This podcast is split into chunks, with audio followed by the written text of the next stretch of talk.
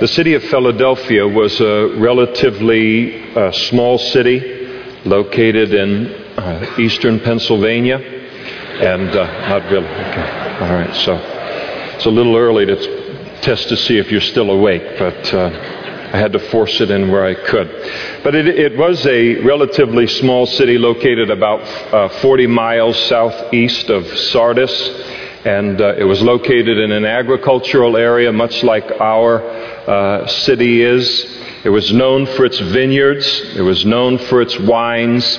Its vineyards and its wines were a source of, of great income for the city of Philadelphia. The city was named after a king of Pergamus whose name was Attalus Philadelphus. Uh, he was uh, born and raised and into adult life simply known as Attalus. But because of his great love for uh, his brother, he became known as Attalus Philadelphus, uh, and, and Philadelphia means brotherly love in the Greek, or love for the brethren. Uh, I think it's interesting uh, to note uh, in, in this vein there is a love that the Bible talks about called a phileo love, a Philadelphia love. We're familiar with the agape love that God supplies to us. It's an unconditional, anyway love that God gives us by His Holy Spirit. It's the fruit of the Holy Spirit. But the Bible says that we're not only to love one another as Christians with agape love, but we are to phileo one another. We are to love one another with a brotherly affection. And why would He call on us to love one another with a brotherly affection because we're part of the same family and we are brothers and sisters. Uh, doesn't mean that there isn't some rock'em sock'em robot or whatever that goes on sometimes in a family, but uh, you know we look past some of that stuff and and we're to have a phileo, a fond affection for other members uh, of of the body of Christ. I remember when I was a brand new Christian, I heard a, a pastor teach that uh, according to the scriptures, that we had to love other Christians, but we didn't have to like them. And uh, boy, was that convenient to hear. And uh, so uh, anyway, I understood what he was trying to say, but if it's to the neglect of phileo love, a, a, a, an affection for one another, a, an understanding of what we're all going through in this world as Christians, then that's to misunderstand it. And the New Testament is filled with verses uh, that talk about uh, the need for brotherly love. Let me just read you one. Let brotherly love, Paul wrote to the Romans chapter 12, be, or let love be without hypocrisy abhor what is evil, cling to what is good, be kindly affectionate to one another with brotherly love in honor, giving preference to one another. And six other times in the New Testament that uh, call to brotherly love uh, is, is given. So I suspect that this church was uh, characterized by a warm affection for one another, which is nothing like the Philadelphia uh, in the United States that I know. I'm just kidding related to, to that. At least they're sports fans. Right? They're, they got a low tolerance for incompetence in their sports people there in, in Philadelphia. Now, like um, all of the other churches that Jesus wrote to, Philadelphia was in the middle of a very, very pagan uh, culture. And uh, there was the worship of all of these pagan gods. There was all of the drunkenness, all of the sexual immorality uh, associated with that in the ancient world. And, and so here is a group of Christians that are having to make a stand against the flow of the world in order to be faithful to the Lord. And sometimes we can think, you know, every generation can tend to think that this is the most whatever generation in the history of mankind and all. But really, in every generation, it has required of God's people, in order to be faithful to the Lord, a willingness to stand against the flow uh, of, of the world and where the world wants to take us. And it was no different here for uh, these Christians in Philadelphia. The church is unique uh, among the seven churches, along with the church of Smyrna, which was the second letter that we looked at, and that those are the only two of the seven churches that Jesus has no rebuke for. There's not even correction. It's pure commendation and encouragement that he delivers to them. So there's two churches he has nothing but good to say to, and then there are two churches that he has no good to say to at all. It's all correction. And uh, uh, one of them is the church of Sardis we looked at uh, last week, and then Laodicea, which we'll look at uh, next time. Now, because of this, because he has only commendation and, and encouragement directed toward the church of, of Philadelphia, every church wants to be the church of Philadelphia. And every Christian likes to believe that we are, I am a member of the Church of Philadelphia, whether it's a, a, part of, you know, this congregation or the, you know, the group of Christians all around the world that would be a part of this, this church. And so we all desire to be like that, and this letter uh, helps us to see a little bit about what's involved in that, what are the characteristics of, of that church. Notice his self-description, Jesus' self-description in verse 7. And he comes to them as he who is holy. He is, he is not telling them that they're not being holy. He is coming to them and he is encouraging them in the holy life that they are uh, living and to remain holy in the midst of all of the ungodliness that's, that's all around them. And that's a needed encouragement as a Christian tonight, if you're living a holy life, say, I'm, I'm not perfect, but well, I'm making progress here, and, and I'm endeavoring to live this life for the Lord, then Jesus, as he writes to this church of Philadelphia, that very concern in your heart makes you as one of the characteristics of Philadelphia, and Jesus is always encouraging it in us. And, and so he's encouraging uh, them. Maybe nobody else notices it. Maybe nobody else appreciates it. Nobody's uh, sent you a card or given you a phone call to thank you for the holy life that you're living. And Jesus writes this letter and he's, he's blessed by it. And, and so, however unpopular being holy is in, in, the world and all, and whatever the price that a, a Christian or a church pays to, to be holy, it's worth it because it's to be like Him. And I, and I like the phrase that that he uses there uh, in uh, verse 7. Jesus declares himself to be He who is holy. He is holiness. And uh, sometimes we look at the term holy, and the word holy technically means to be set apart. It is, some, it is someone that is set apart from the sin and wickedness and rebellion of the world, but not just set apart from that, but now set apart to God for His use and His purposes. That's what holiness is. You say, well, that's a wonderful definition, but uh, I like pictures. you know, uh, I'm a visual learner. I'd like to, to. What is that? What in the world does that look like? It looks like Jesus. He is the personification of holiness. One of the great things about, I mean, look at you, just look around the room. Uh, but you come into a room like this and all, and, and the one thing, we don't want to be religious here. Uh, we don't want outward airs. We don't want man made ideas of what it means to be holy, to waste our time. But we do want to be like Jesus who was just wonderful in every way in terms of who he was and what he was in every situation, perfectly holy, but not in, in, just a way that mixed with people, made people want to change in their lives and, and, and all of these things. And, and, and so he is the definition of, of holiness, the greatest one we'll, we'll ever find. You say, what does holiness look like? Study the life of Jesus.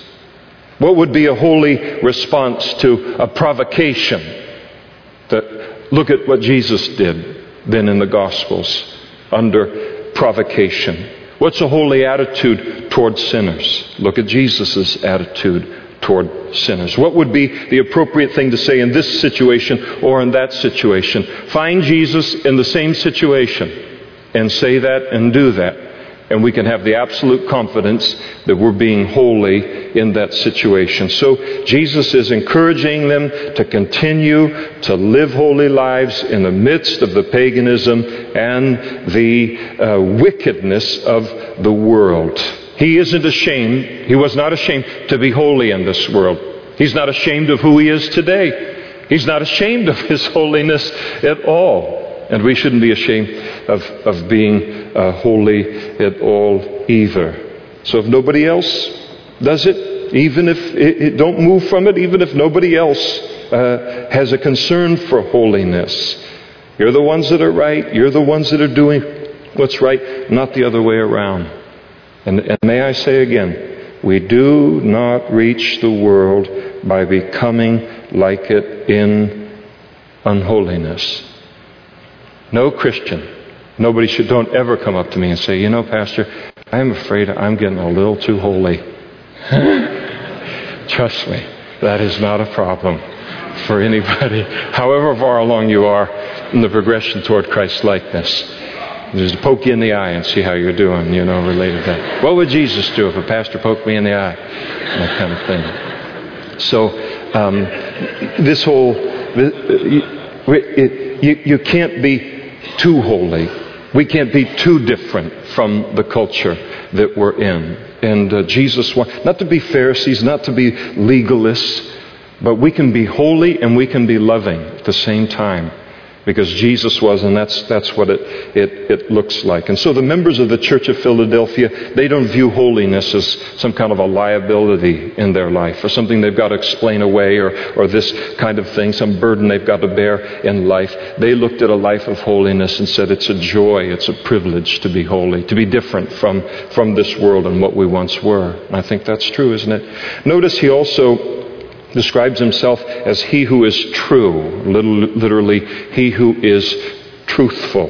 Everything that Jesus says, and he's affirming them in this, they don't doubt that. He's just affirming it in them. Everything that Jesus ever said is the truth about everything that he spoke about. Everything that he said about God is the truth. Everything that he said about heaven was the truth. Everything that he said about hell was the truth. Everything that he said about light and dark was the truth. Everything that he said about life was the truth. Everything that he said about love was the truth, and judgment was the truth, and salvation was the truth. And in other words, we can bet our lives and our eternities on the truthfulness of what he has said. And some members of the Church of Philadelphia were doubtless lives in jeopardy because they were sticking to him as the truth. And to know him as the truth, to say, that's the only guy that's speaking truth in this whole big, wide world. When a person understands that to be true, and then lives in obedience to those scriptures, that person is never going to end up being disappointed. You'll never get 30 years down the road in all of this and say, wow, he missed it on that one. he told me a lie there on that area. Isn't it wonderful to realize here tonight as we're learning the Word of God, as we're walking in the Word of God, how many millions and millions of lives in every kind of circumstance in human history has tested the truthfulness of God's Word and never found it to be false. Not one single time. It's completely reliable.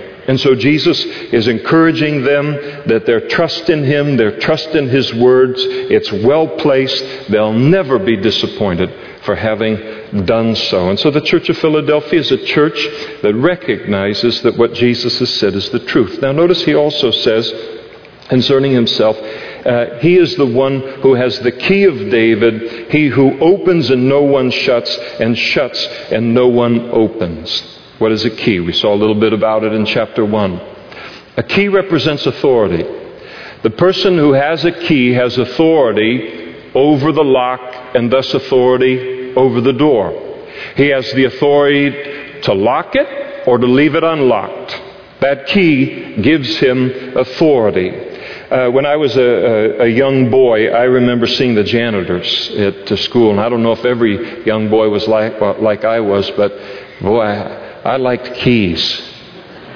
And uh, now they, I don't know what they got. They got one little thing here. They push a button. I don't know if janitors even wear keys anymore. I don't know if you call them janitors anymore now. They probably have some super spiffed out kind of title and everything. And, but we can all be servants of the Lord and what God's called us to do. That's a good title, isn't it? What's your spiffed out title? I'm a servant of the Lord. All right. All right. You're a holy one then, aren't you? Answers like that. But anyway, so the um, where am I going here on all of this? But but I, I did like see those janitors. They walk. You could hear them from halfway across the campus, you know, and they go chinga chunga ching, ching, and you, and you just as a boy, you just look and say they can open up every door in the school. Wow, you know, the power that, that he had and the authority just by virtue of, of possessing those keys. And, and Jesus, what Jesus is saying is true of a janitor and a school is true of Jesus and all of creation. He has authority over all of it. All of it, every single bit of it. And when He opens something, no man, no combination of men can close it.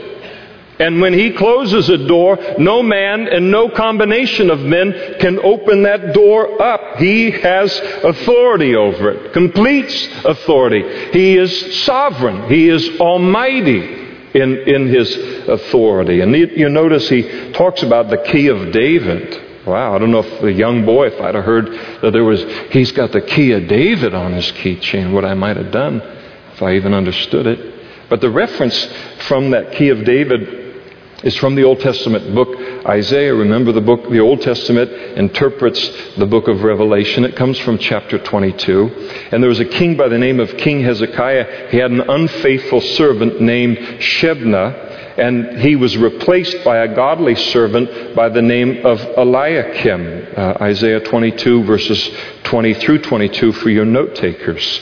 And so Eliakim was given the key of David. He was given the key that, uh, that, that, that the king had possession of. And to have the key of David, to be this position of the treasurer uh, in the lineage of the kings of David through the Old Testament, meant you had power over the treasury. You could open that door up, you could close that door up. All access to the treasure happened through you. The treasurer also had complete authority over who got before the king and who didn't come before the king. He controlled all access to the king. And what Jesus is saying was true of Eliakim there under Hezekiah in a physical realm concerning the physical king of Israel is true of Jesus concerning heaven.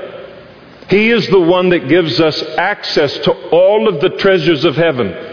He is the one that ha- provides us with the means to have access to the Father or not. He's the one that does it. And so it was a physical picture of, of what is true of Jesus spiritually. And he's just telling them, I'm, I'm in control of everything physical, spiritual, all of that. And it's important that, that we don't forget that about uh, Philadelphia, about Modesto, about our own lives. No one can successfully interfere with his plan for our lives. That's something we can rest in. He's going to accomplish His, his will and, and His plans.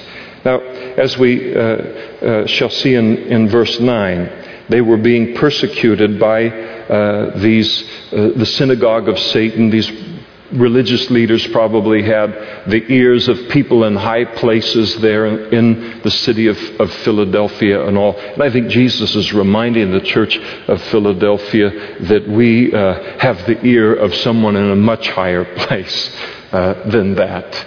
Uh, he is, he is, uh, we've got friends in, in high places, and uh, we don't have to worry about the friends that the others, others have. Now, notice the characteristics of this church further. Verse 8, verse 10. He said they have a little strength.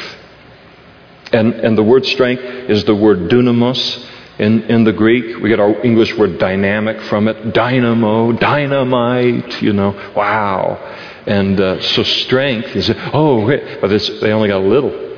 Only, they're just little dynamos. That church at, at, Philadelphia was a little dynamo in the eyes of the world, not in the eyes of, of God. The, the word little, it's uh, mikros, it means small, least, or little. It was used of Zacchaeus' uh, stature in the Gospels. The little hymn, Zacchaeus was a wee little man, a wee little man was he. That's all I know of it, so I'm not going to keep singing it any further than that. But the Bible says he was small of stature. Jesus is making his way down the road. He wants to see Jesus. The crowd is so big, he's short, so he climbs up in a sycamore tree. And, uh, and, and he looks at Jesus, and then Jesus invites himself to lunch. This is fabulous. Uh, and, and household, uh, you know, salvation comes into his whole house and all. And it's a, a wonderful account. So, like Zacchaeus, this church was probably a church that would have been pretty easy to overlook. Probably a small congreg- congregation numerically, comparatively speaking, probably didn't have uh, a lot of uh, political clout or didn't have the movers and shakers in politics or in the culture attending it in you know any kind of great number or anything. But though they might have been overlooked by the world they weren't overlooked by God.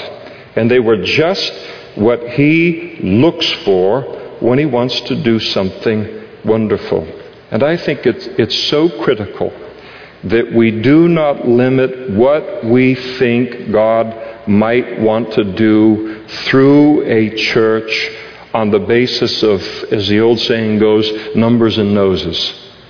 Budget and the size of, of the number of, of people that are coming numerically.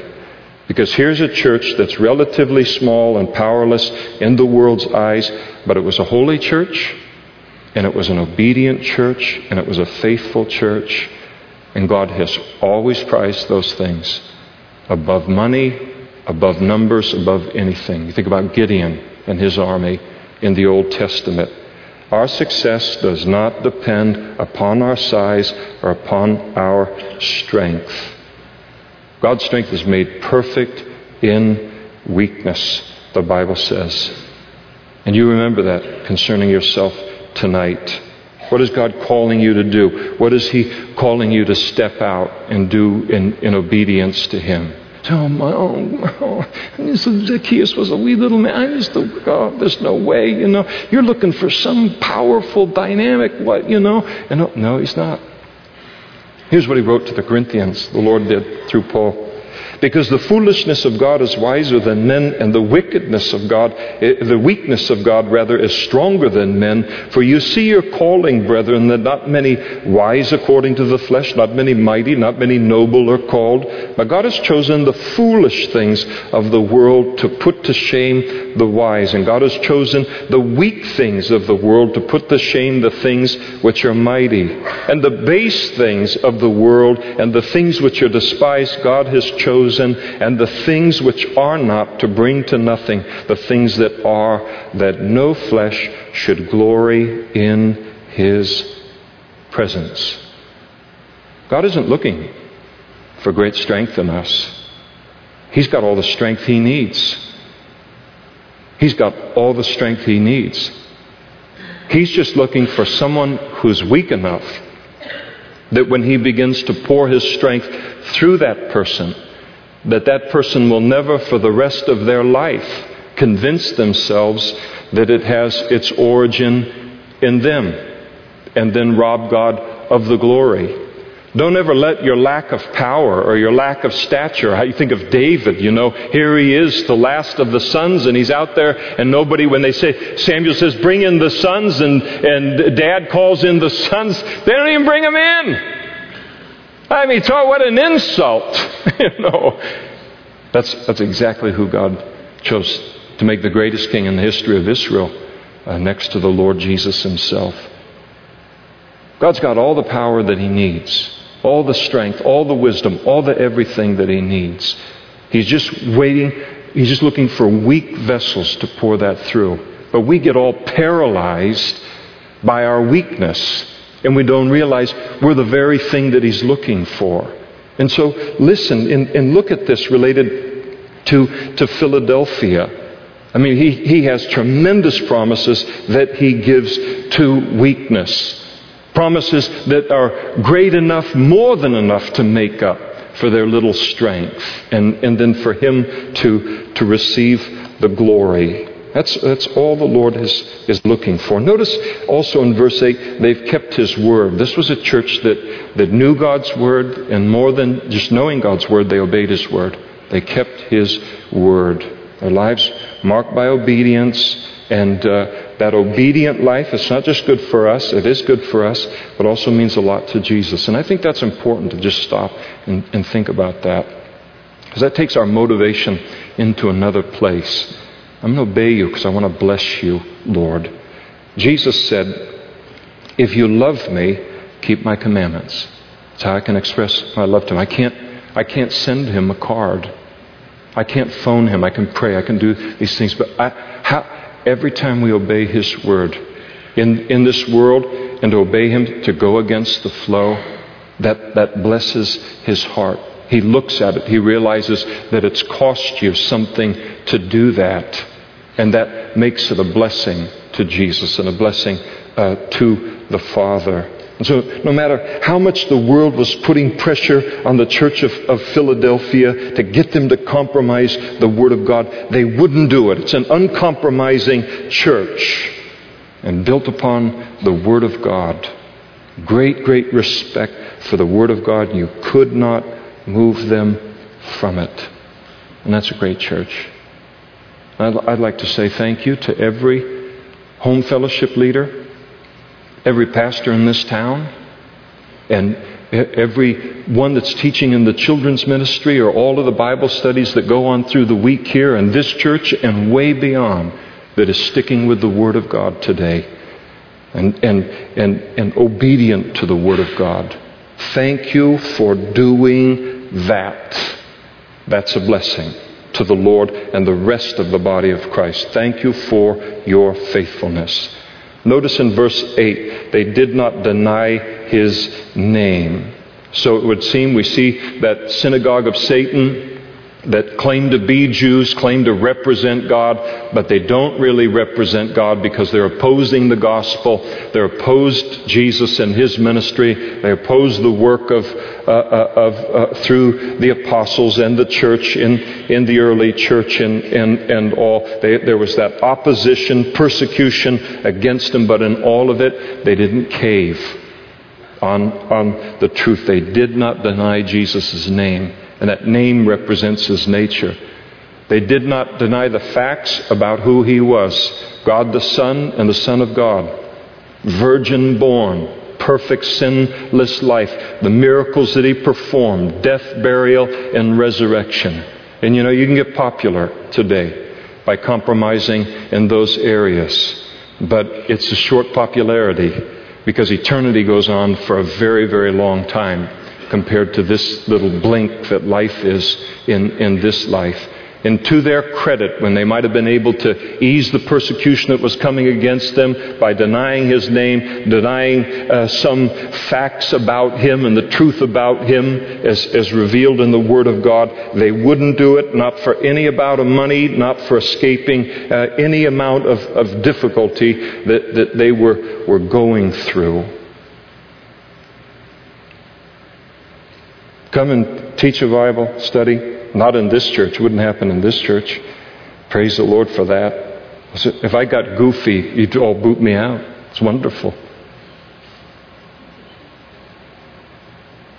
But, but to become accepted and have the applause of man by just saying well, he was a great teacher. Nothing more, nothing less, but he was that.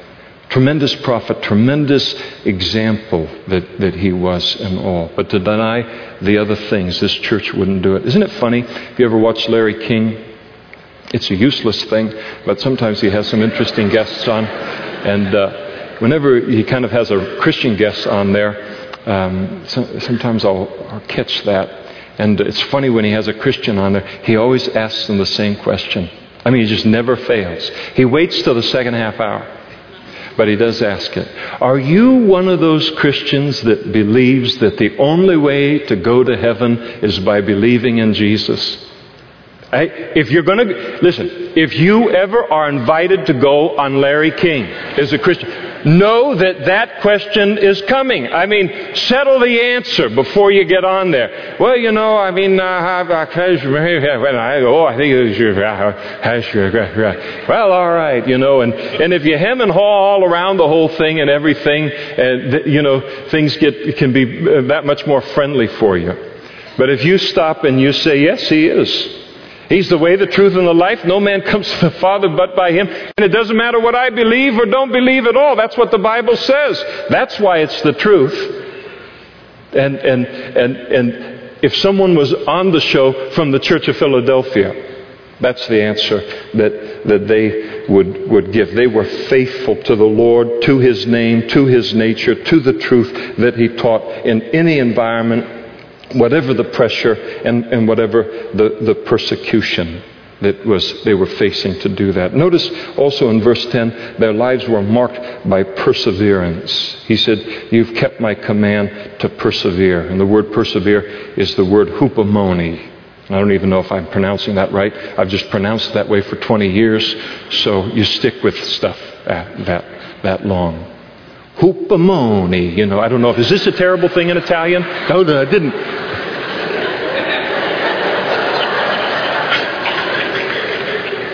Um, there's some Italians, they'll tell me afterward, too. Mostaccioli, Mostaccioli. They got me right on that one, I think, unless I'm pronouncing that wrong, you know. It's wonderful. I love it being kept in line. It's fabulous and, and all. So, but, but the hupomone is just a steadfast endurance. That means you just keep on going no matter what. And that's what characterizes this church, too. That, that the, the members of the Church of Philadelphia, they didn't quit when things got hard. No matter what. They stuck with the Lord and they just kept moving forward. Now, notice Jesus' promises to this church. In verse 8, he promises them an open door. See, I have set before you an open door, and no one can shut it. The open door represents the open door to take the gospel out into the world. The Great Commission that the Lord has given to, uh, to us to reach out beyond their own church and into the surrounding world with the gospel. Just to preach that gospel to everyone else in the world so that they have a chance to let that gospel change their lives in the same way that it changed our lives. So here they're, they're little, little old church. And they look and say, well, what are we going to do? Let's just Let's just keep the place painted and pray for the Lord to come back. No.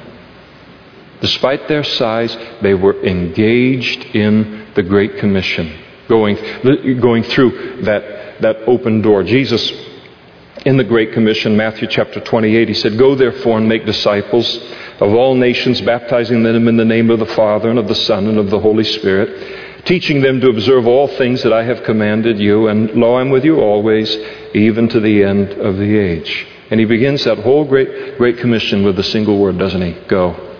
Why? Because an open door is useless if no one will walk through it, and no one will go.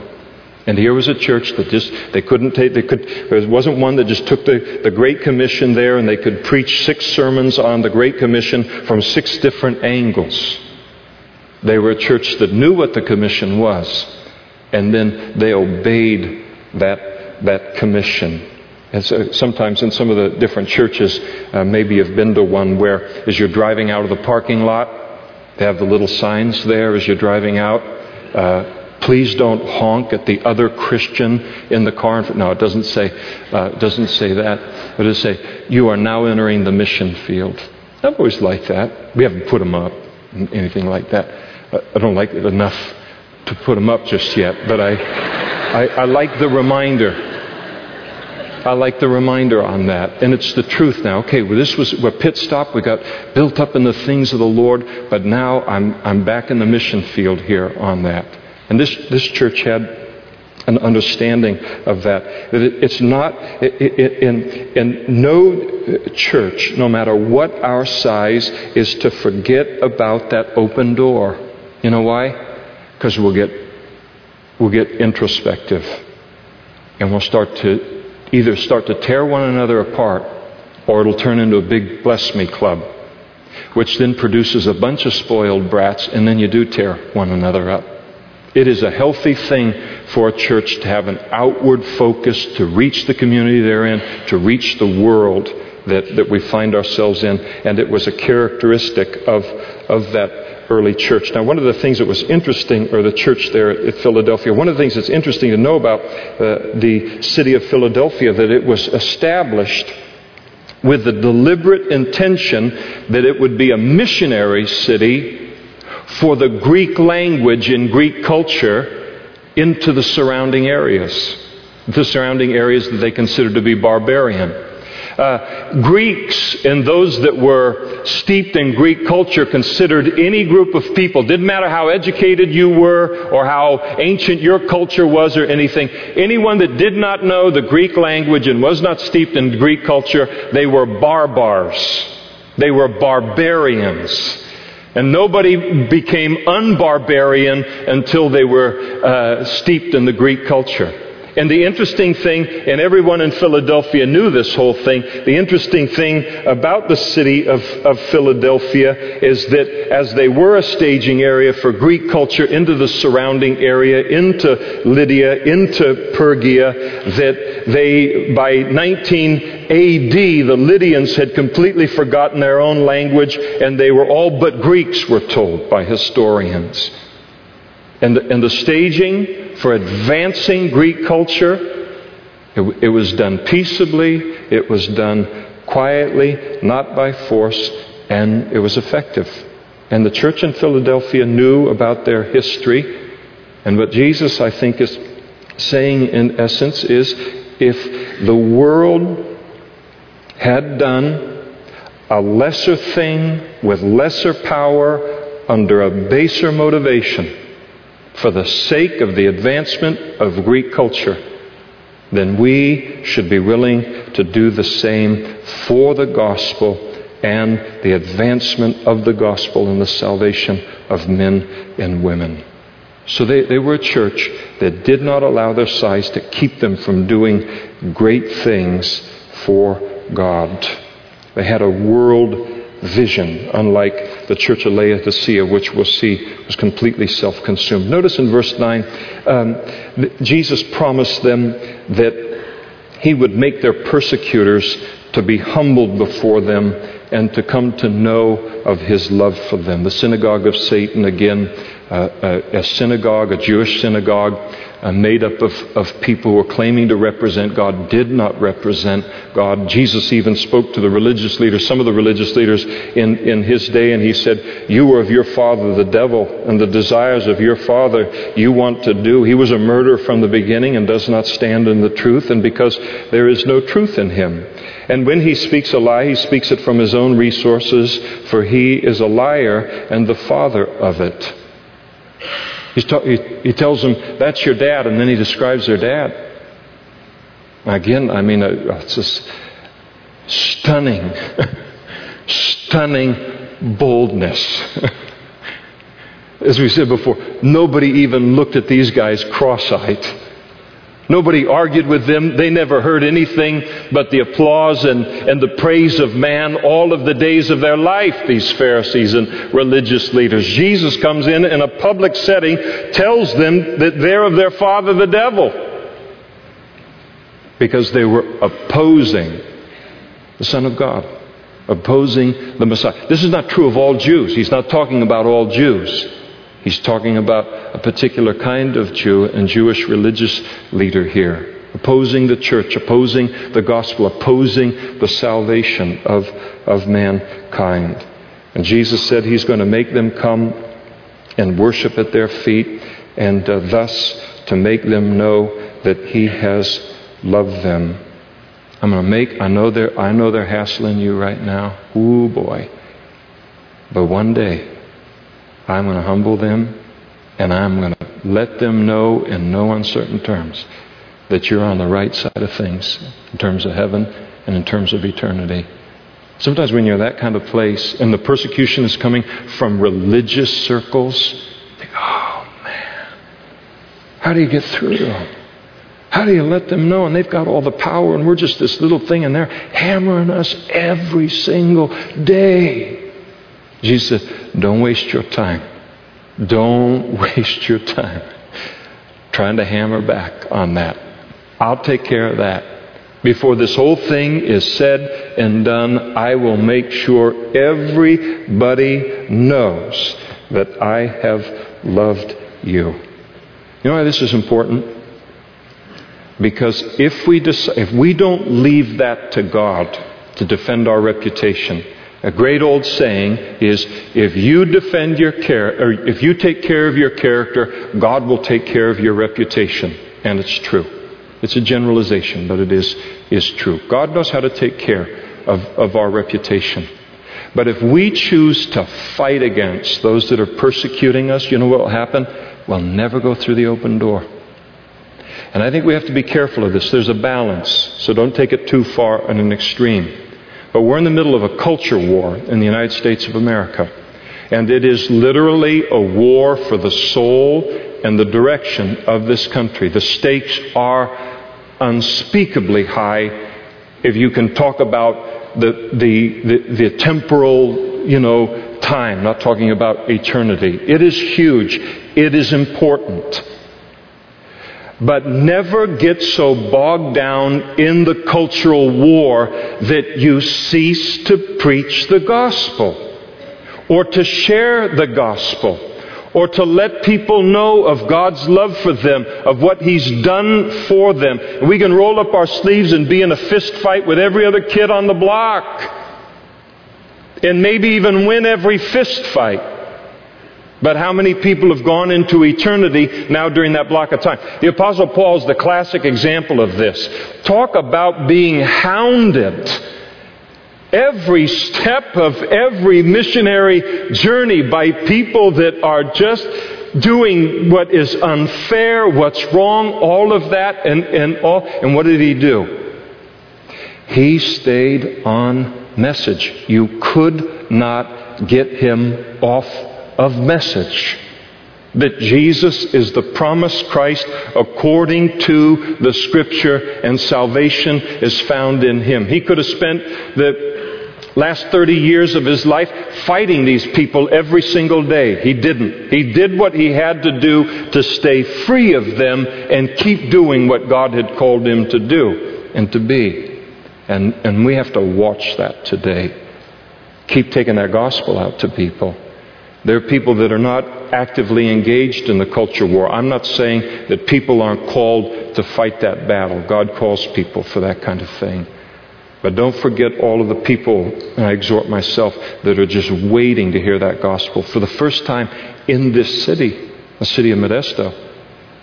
It's the buckle of the Bible Belt in California. Now, it's not much of a Bible Belt in California, but it is a Bible Belt that we're in.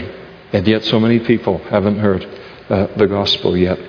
And, and so, then notice in verses 10 and 11, Jesus promises to deliver them from the hour of trial which shall come upon the whole world to test those who dwell on the earth. And this appears to be a promise to deliver them from the great tribulation. You know why? Because the Great Tribulation is a seven year period of Jesus pouring his wrath out upon a, a rebellious, Christ rejecting world. It has nothing to do with God, nothing, all, all of that and, and, and all. But you notice that that word the in verse 10 it, it's a specific event. It is, it is not a hour of trial, one of many. It is the hour of trial. He's talking about a specific event. And then notice that this trial is a trial that will come upon the whole world. The whole world. Not some of the world, not most of the world, upon the whole world, all at the same time. And so you're, you're looking at, at the great, great tribulation. Notice, too, that his promise to the Church of Philadelphia and to the members uh, of this church all through the ages is that he will uh, keep them, uh, it, it, he, he doesn't say that he will keep them through this, this time the, the way that the post tribulation rapture folks believe, but he says that he will keep them from, out of that, that time. Speaking of the removal from the world before the great tribulation. We'll talk about the rapture in depth another time. So, so this is this needed encouragement that it looks like everything's mounted up against you and, and, and everything there in the church of Philadelphia, all the wickedness and, and the righteous are being persecuted and, and all of these things. But one day all of that's going to change because he's going to pull you out before this great tribulation that comes upon the earth. And so this church at Philadelphia is looking for the rapture, looking for Jesus to return. It's not gearing up to go through, through the great tribulation. And then Jesus promises them in, in verse 12, eternal stability. He who overcomes, I will make him a pillar in the temple of God. Pillar spoke of permanence in, in, in those days. They'll have a permanent, immovable place in the presence of God. They will be standing before God, and when all else in the world has fallen, when all else in the world lies in a heap. Now, Philadelphia was like California, it was earthquake country.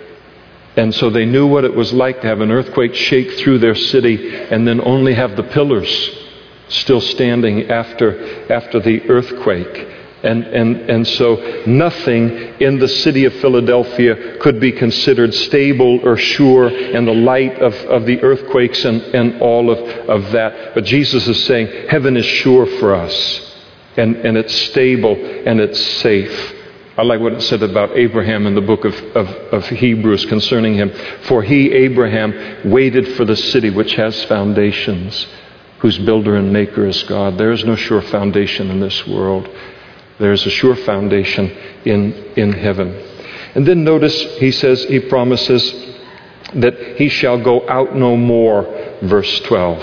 And when an earthquake would hit the city of Philadelphia, what the people would do, or throughout that whole region, is they would leave their homes. They'd leave the city and they'd camp in these little tents and everywhere around the, the city because they wouldn't want to go back in for the aftershocks.